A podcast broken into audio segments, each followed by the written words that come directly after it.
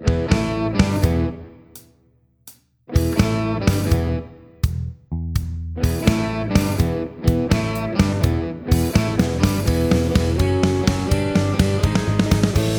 right, welcome to the Band Advice Podcast, the Matt and Mark Show. At least that's what we're calling it right now. Uh, my name is Mark, and this is. Matt, how you doing? Doing well, doing well, man. Good to see you. Golly, it seems like forever since we've hung out together, but then again, it doesn't, does it? Right, man. It's the same old thing. I just realized the other day, it's like it's been 26 years. wow. 26 years since I answered that fateful little hand drawn bulletin of yours in Wentz Hall about starting up a band. Yeah, I remember that. Yeah. I was I was two years old then. yeah, exactly. Me too, right? yeah, we were a bunch of hoodlums. But yeah, that's that's kind of the thing. Matt and I have been playing together uh, off and on for 26 years. We've uh, had our fair share of uh, successes, fair share of fights and stuff, and uh, crazy antics that seem to uh, always come along with this business. So, but you know, it's it's all good. So. Um, yeah, it's all good. so yeah, 26 years ago, you know, you uh, you put that flyer out there. I was kind of doing the acoustic stuff, and I was going to play down at Willie's. So I called him up. Says, "Hey, do you got an acoustic guitar? Let's put together a couple songs." Do you remember the three songs we did at Willie's that night? Um, let's see. It had to have been. I don't remember. It, Melissa was one of them. okay. I remember that one. Uh, Lodi, little CCR. Oh, yeah, Lodi. CCR, And, uh, yeah. and I know we did an Eagles tune. I'm, I was trying to remember if that was Peaceful Easy Feeling or Take It Easy. I'm almost thinking it might have been Peaceful. Yeah, it was one of them. But we did those three. Uh, he lent the vocals and lead guitar. I did the rhythm and some harmonies, and uh, it was a good old time. Yeah, time. yeah. Stillwater was cool then. You know, there was that Willie's was down there on the strips where Garth started playing, and when I got down there, I was just like, man, I want to get out there and start playing, and so I had my roommate make that flyer up and uh, hung it down there and all over the residence halls and stuff, and I got some doozies, people calling me, and, and uh, but you know, I met Mark and. It was like, hey, what are you doing Tuesday night? Let's go down to Willie's. I'm like, uh, what? We're already going to be playing here? I'd probably been playing, you know, I guess I was 20 then, so I'd been playing probably. How'd you get into the bar if you're 20? Oh, you know, uh, the FBI let me in. I see. I see. That is a that is a story for another podcast Yeah. later on. So I'm sure we will cycle back through that at some man, point in oh our man, that's crazy. But yeah, we did that, had a good time, and then well, about a week later, you, you called me up, says, "Hey, they got this this new cappuccino bar that's opening up. Sweet ideas, right?" Yeah, the coffee shop. And they were they were looking for uh, some acoustic musicians, so we went down and we auditioned, and uh, I think we did the same three songs, and uh, I remember uh, Sam, oh, yeah, the manager. Sam the manager. Uh, he's he also a, a musician, but he's he's a little animated. We'll just say he was animated. He and, was uh, animated. he uh, he really enjoyed what we were doing, and I, I do remember him saying, "Well, how long have you guys been playing?" And we were like, "Uh, been playing together about two weeks." And he about fell out of his chair. Yeah. I swear, he just like two weeks. Ah, but, it, worked out great. I mean, we ended up landing that fall. We had landed probably about four or five gigs there. Then that next spring, we were every other week there, and every other week in another coffee house. And Mm-hmm. we did manage to get a paying gig at Willie's, which happened to be election night when Oh, right. when Slick Willie got uh, I elected. remember that. Yeah. I remember that. All five people showed up because they thought there was going to be a you know big crowd come in after the, the polls closed. And it's Yeah. like that's Tuesday night. Come on. Uh, so we got that gig and uh, yeah, I had a good time in Stillwater. Well, I remember I remember getting that getting the gig at Sweet Ideas. It was like, okay, and we only got maybe three songs, and they're wanting us to play for two hours. and so I remember, you know, ditching off some homework just to be able to Yep. memorize all these lyrics and do all this stuff. And it was kind of like, you know, for me, it was the first time I'd ever really played like an acoustic type band doing a lot of this lead singing and stuff like that. Prior to that, I just played guitar and you know, I was that was when I was really kind of getting my sea legs is to be able to play and sing and you know, that kind of stuff. And so, you know, it wasn't perfect. It wasn't probably even much of it very good, but I mean, it was good enough to play at the college coffee shop and entertain people for a couple of hours. That is true. And you know that's just something I can't stress enough. Is like you know if you want to do this, you got to go out there and do it. Mm-hmm. Got to get in the trenches. You know, and I, I feel like okay, I can sit in my room and play songs, but when I go out there in front of people, it's a whole different story. know? Absolutely. and that really helped a lot because we got a lot of performing experience in a short amount of time. That is true. and uh, you know, then I guess it was like the end of that year. You you you moved back up here to Tulsa, and we played you know a few gigs, and Yeah, because about two years later we did uh, reunite because I think you were you were winding down your college career at that time, and yeah, we played a couple gigs, and then you were focusing on your band, and I was uh, I don't know what I was. Doing. I think you were up here working a Mohawk. Yeah, that's right. Yeah, I was, I was trying to earn enough money to get out of mom and dad's house, and uh, Yeah. you know, writing songs and things like that, and then then I guess it was what early two thousand. We we got you started playing down at the.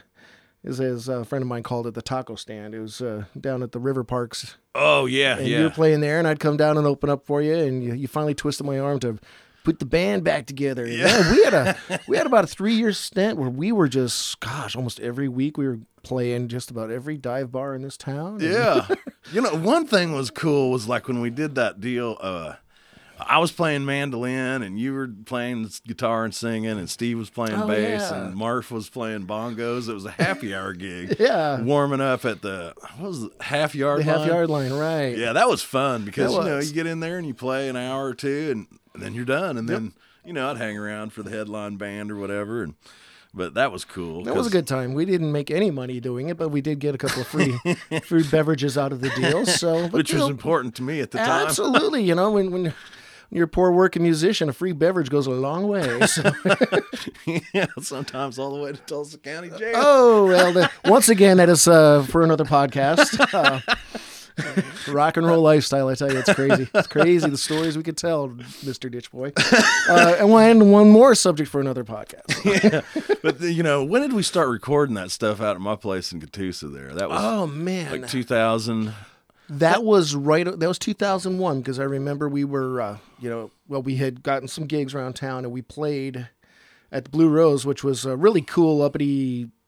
We call it the the doctor and lawyer motorcycle bar. Oh yeah, And Well, that was that was a place that yeah, it was on Brookside. And that was the place to play, and uh, we landed a gig there, but it just happened to be on September 11th, 2001.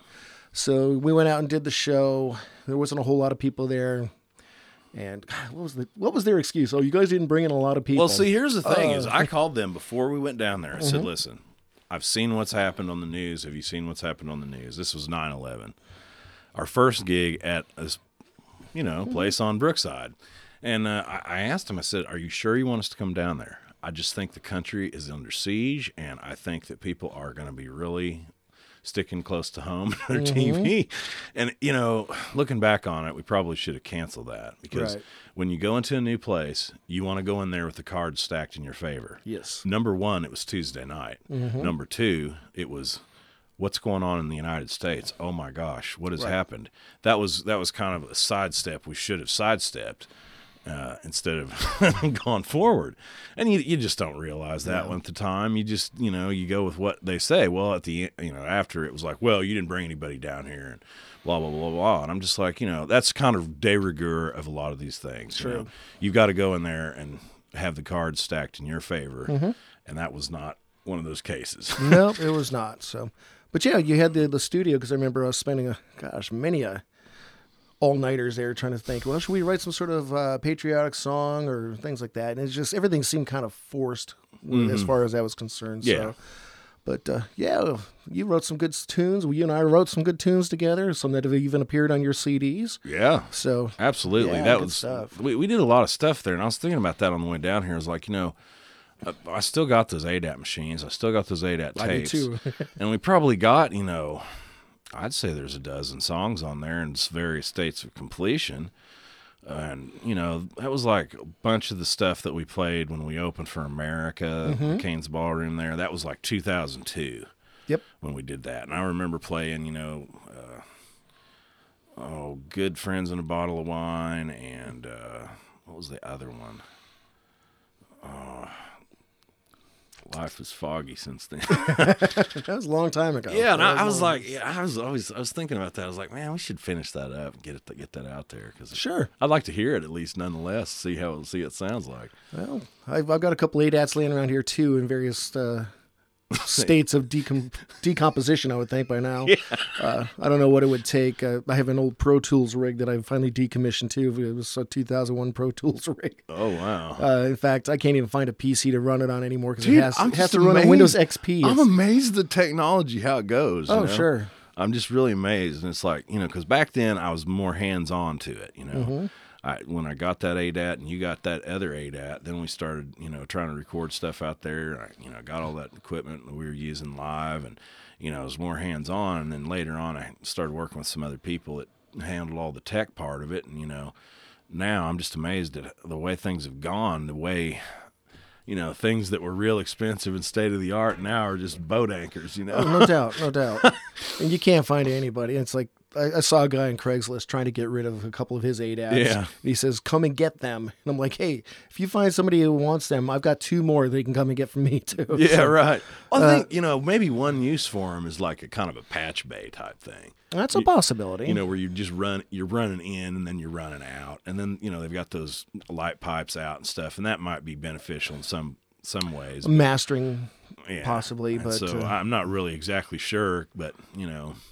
It's funny because I remember those ADATs. Remember when Daddy O had that thing in Uh-huh, Stillwater? I mean, yeah. he had a little studio in the back there. And I mean, I remember it was like, man, he's got an ADAT. Those are like three grand. you uh know? huh, uh huh. That's crazy. And then, you know, later you can't give them away. right now we're doing everything on GarageBand, which comes free with your Macintosh. Isn't that crazy?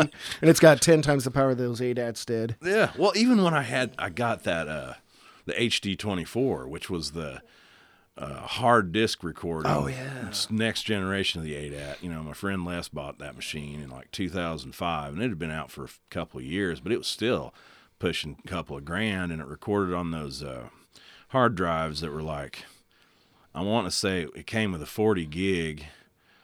And then uh, That's pretty intense back then. yeah, and so you know it was like put put the hard drive in this little carrier and it goes in there, and you had 24 track digital. And man, he recorded a lot of stuff on that for us. And you know, then later I tried to use it again. Well, heck, you can't even buy the hard drives that size anymore. Right. Then so you try a bigger hard drive that you can buy, and it throws up all these error codes. So technology is a real it's a real albatross around my neck. I know because I, I just want to make music and. The technology gets in the way, you know, and keeping up with the formats and the all this stuff is a real challenge. I feel like.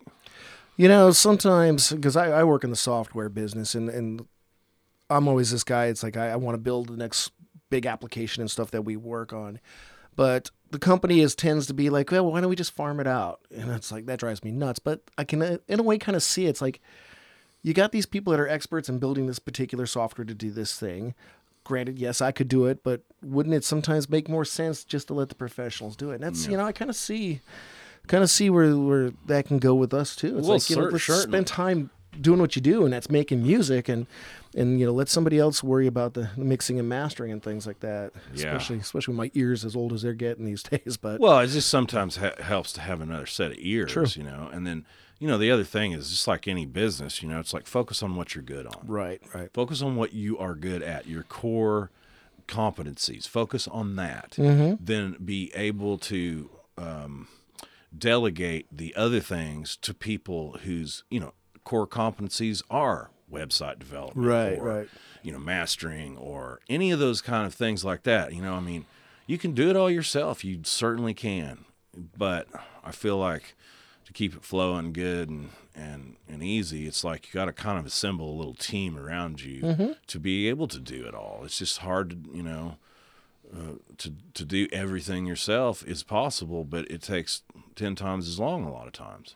Yeah, it's definitely a lesson I'm learning now as I'm trying to uh, get my music out there and I'm, I'm doing releases and things and just just the, the, the hassle of getting it registered with Sound Exchange and getting it th- this out there and that out there, get it on Spotify. Then you got to even get out there and try to talk to people, put it on their their playlists, and uh, you know get it out there on YouTube and, and the whole social media thing. It's like, man, I just want to record stuff and I want everybody to listen to it. Right. Well, How do I fill in that piece right there? yeah, making making the product is just all that is is a, a ticket to the to the top of the next trailhead. right, right. I mean, you can make an album, And then what? Right. Okay, then the real work starts. Sure, absolutely. And so that, and like you're saying, hey, send a message to these people that want to review it. Send a message to these people that want to put it on a playlist. Mm. You know, promote it here, promote it there. How do you do that? How do mm-hmm. you get the most out of the resources that are out there? And you know, it's like, man, it's like wrestling a ten-headed monster. You know, because there's so many directions you can go, and next thing you know, you've you've sat there all afternoon and well, I've gone down this rabbit hole of this or that or the other thing, and you're like, what was I trying to do in the first place? exactly. No doubt. and so it's really a challenge. And, you know, just having one or two or four or five other people, I mean, anybody that's doing this with any kind of seriousness, they've got other people working with them for them. Right. And that's that's the benefit with the record labels. They had the people on staff to do it, and they could assign four or five projects to each person instead of having one person that you got to pay to handle this one project. Mm-hmm. You know, and that's that was kind of thing we saw. You know, throughout our 26 years, we saw the the explosion of the indie label. Now, indie labels have always been around, but usually they've been with more of your, you know, your, your off middle of the road, you're not your middle of the road stuff, you know, your blues or your jazz and things like that. But, you know, with the hip hop and those guys and Rick Rubin, man, you really saw indie labels come into this, but they they had to be battling the same problems because now you got this the staff of people, but you only have one or two products that you're really pushing. It's like how do you how do you finance that? You know, how do you keep it going? And you know, the, the indie guys always try to. I got the impression I, I haven't dealt with them, but I always got the impression that the indie labels were a little more fair to the the artists. I would hope so, but. Uh, but that comes at a cost because they're not going to have the, the, the staff and the reach and the budget to get international. And you know those indie labels, all a lot of them got absorbed by the big ones once they started making enough noise. Right. I saw something about that the other day too. In fact, where the indie labels are actually kind of using it like a launching pad. It's it's kind of like, uh, gosh, back in the 20 years ago when the whole microbrew thing started taking off, and you know Miller and all those guys were buying up these these little breweries to to you know be the small microbrew, and uh, they even launched one called Plank Road Brewery, which is just a shelter, you know, and it was there was Miller beer that was being marketed as an indie thing, and they the, the labels are doing the same thing. You know, they were they'll have an artist, and that'll be kind of the, the artist development. They'll put them on this indie label and see what they do, and you know, see they can be a little more edgier and stuff. And Yeah, definitely. This big, the bigs are were all about the mainstream consumption. Right. So you know, like, okay, Nirvana was on Sub Pop. right, Okay, and there was there was a big underground scene. There still is in in the Pacific Northwest, and so you know, Sub Pop got absorbed somehow later on. But you know, they they made I think their first first couple albums maybe even on Sub Pop, and so Sub Pop was just you know, uh, one little operation doing it on their own. You know, Right. DIY. I mean, putting out flyers, uh, calling people at zines, uh, you know, booking their artists, trying to get anything they could get out there and you know promote what they were doing. And you know, it was different then as, as opposed to now, uh, as just how it all goes. You know, now it's not so much that you really need that. You know, and when I went to meet him in 05, it was like I, I was just my whole image of the whole industry was really shattered. It was really changed by just sitting and talking with some of these people at labels that I felt like, wow, you know, any band on on this label is probably doing really well, and and what the answers were was surprising. It really was. You know, one uh, label told me that okay, we've got 60 artists on our roster. That means that we don't have the funds nor the uh, manpower nor the capacity to put out a record for each one of our acts every year. You know, and so we got to pick the five or six that we want to work on this year, and you know, it's going to take some some buy-in from them as well as buy-in from us because we feel like you know these are five or six things that are really uh, going to be able to launch us further along. And you know, some of these other ones, they're still in development. Uh, they don't have maybe a, a lot of you know time to go and and hang out with some band in Lafayette, Indiana, and say, hey, you know, th- this is real good, but when you go into the studio in a year, we want you to have this tighter. We want you to make some cuts here. We want you, you know, you, you just don't get that. And so, as a result, it's good for the fan and it's good for the band because you got to, you know, it's a little more unbridled. You know, I mean, when you're working at, at at you know major label level, especially back then. You know, it's it was not quite as as doomsday cutthroat as it was before the internet really came around, but it was still it was like you know if this tanks, somebody's job's on the line, Right. And so they were real concerned with you know making the best product with the least fat they could, and so some stuff got through the cracks, but you know a lot of great music came out that way, but uh, the indie thing is really important. And now it's like I always tell everybody, man, it is the greatest time to be an indie artist, and it's also the worst time to be an indie. Yeah, yeah, because you know, well, the the thing is, is that the internet changed a lot of that, as you alluded to. It's we no longer have, we don't have to press, well, you don't press vinyl. You don't have to press CDs anymore. I mean, you can go digital on all this stuff, and uh, you can do just the singles instead of having to come up with an entire album. But if your fan base is 58 years old, You're gonna want to have something you can handle, just, right? I mean, you're just not, you, the, they don't download stuff. Sure, sure. It's like, it's going to be hard to sell them a little card with a QR code on it to to scan when you're at your gig too. You know, people want stuff in hand, and Yeah. you know, I know you and I are talking about doing probably our next podcast about how you're approaching it and I'm approaching it, but because as a DIY artist, it's you do have several different ways of going about stuff, and uh, yeah, like I said, it depends on your fan base. Yeah, you know? and it depends on kind of like you know what you want. You know, I, I've been like this year. I've just really been watching uh, out there. You know, just what are these bands doing that I like? You know, what do they do? Okay, well, a lot of them are putting out vinyl, and they're with the vinyl you get a download card. right. Okay, and then if they got a little more, little more money, maybe they go ahead and press a few CDs. You know, mm-hmm. CD pressing has come down so drastically in the last.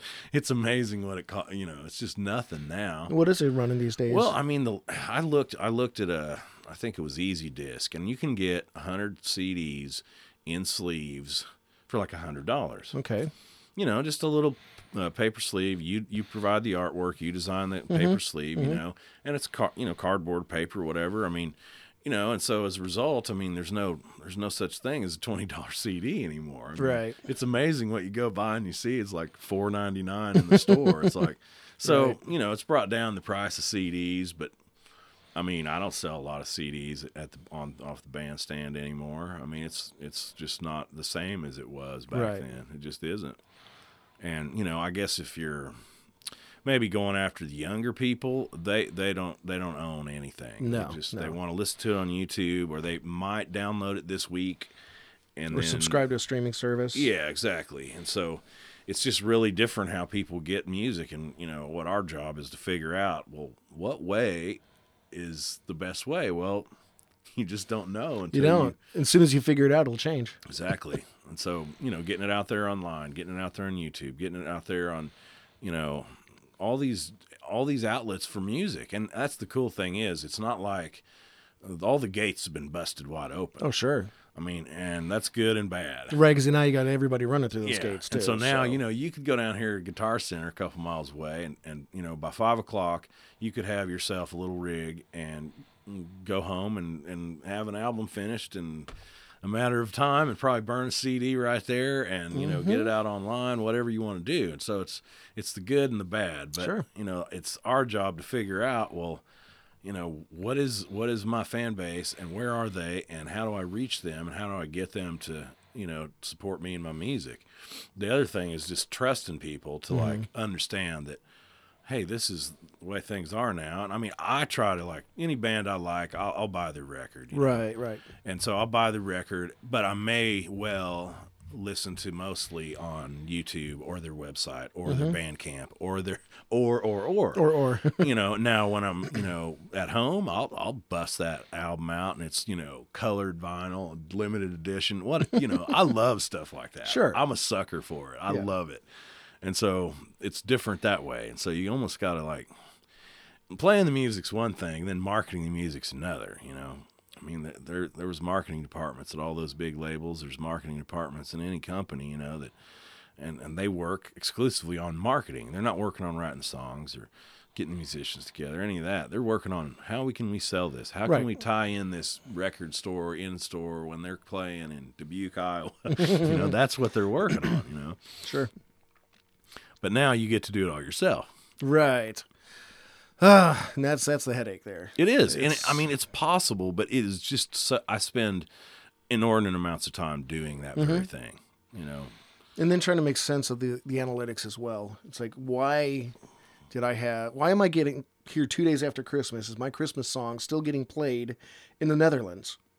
Hey, I'm glad the people in the Netherlands put on their on their playlist, but it makes no sense to me. Well, I mean, well, I've been to Amsterdam, so I guess it does kind of make sense. To well, me, you know, well, this thing is about you know, like because I, I I grew up in the Catholic Church, and so they they celebrate those feasts of the Epiphany until like the first week of December. Oh, okay. And so the, you know, I remember playing We Three Kings and stuff like that, you know, January 6th, 7th, whatever. Mm-hmm. And so, you know, that's, everybody's still in the Christmas mood, the Christmas spirit. So I think it's safe to Fair enough. understand that, you know, Well, every spin gets me a half a penny, so I'm okay with that. hey, man, I'm about to be up to a two dollar air. hey, all right. All right. Well, I mean, we're getting close to the, the end of our time here, but I do want to see, you know, what's your prediction? You know, we talked about what it was like when we started, what it's like since we've been going, what we've been doing. What is your prediction now for the next, heaven help us, 26 years? Wow. I mean, I, I think technology is going to continue to dictate how people get music, how people listen to music, how people perceive music. I think technology is uh, more and more. I mean, it's it's like it's so strange because it's like it's the best and the worst. That's Yeah, all I can say. You know, it, it- it's the best in the way it's like, hey, I can do a record. I don't need David Geffen to come tell me it's okay, Right. And give me six hundred thousand dollars I have to pay back at fourteen percent royalty. Which they're going to fudge that too. Sure. I don't have to wait for that. I Right. can make my own album and do my own thing, and that's cool. It's great.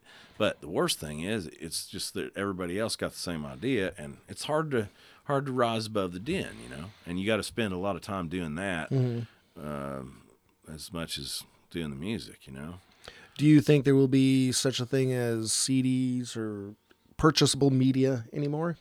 Or do you think it's all going to be streaming? Well, one thing I really like is when artists put out like, "Hey, here's a custom um, thumb drive." I've heard that. Yeah. and you know we'll load it we, we got it loaded up with you know all this cool stuff and it's whatever it costs but then you know every so often you can plug this thumb drive in and access our website and we'll have more stuff for you so it's you know they call it like the living album okay. Okay. so it'd be like you know uh, okay here's five live shows and you know 10 unreleased songs and it's such and such amount and then every so often you can plug into their website and access you know other other material just for this one price That's cool. That's I know, like that idea. uh, a subscription model.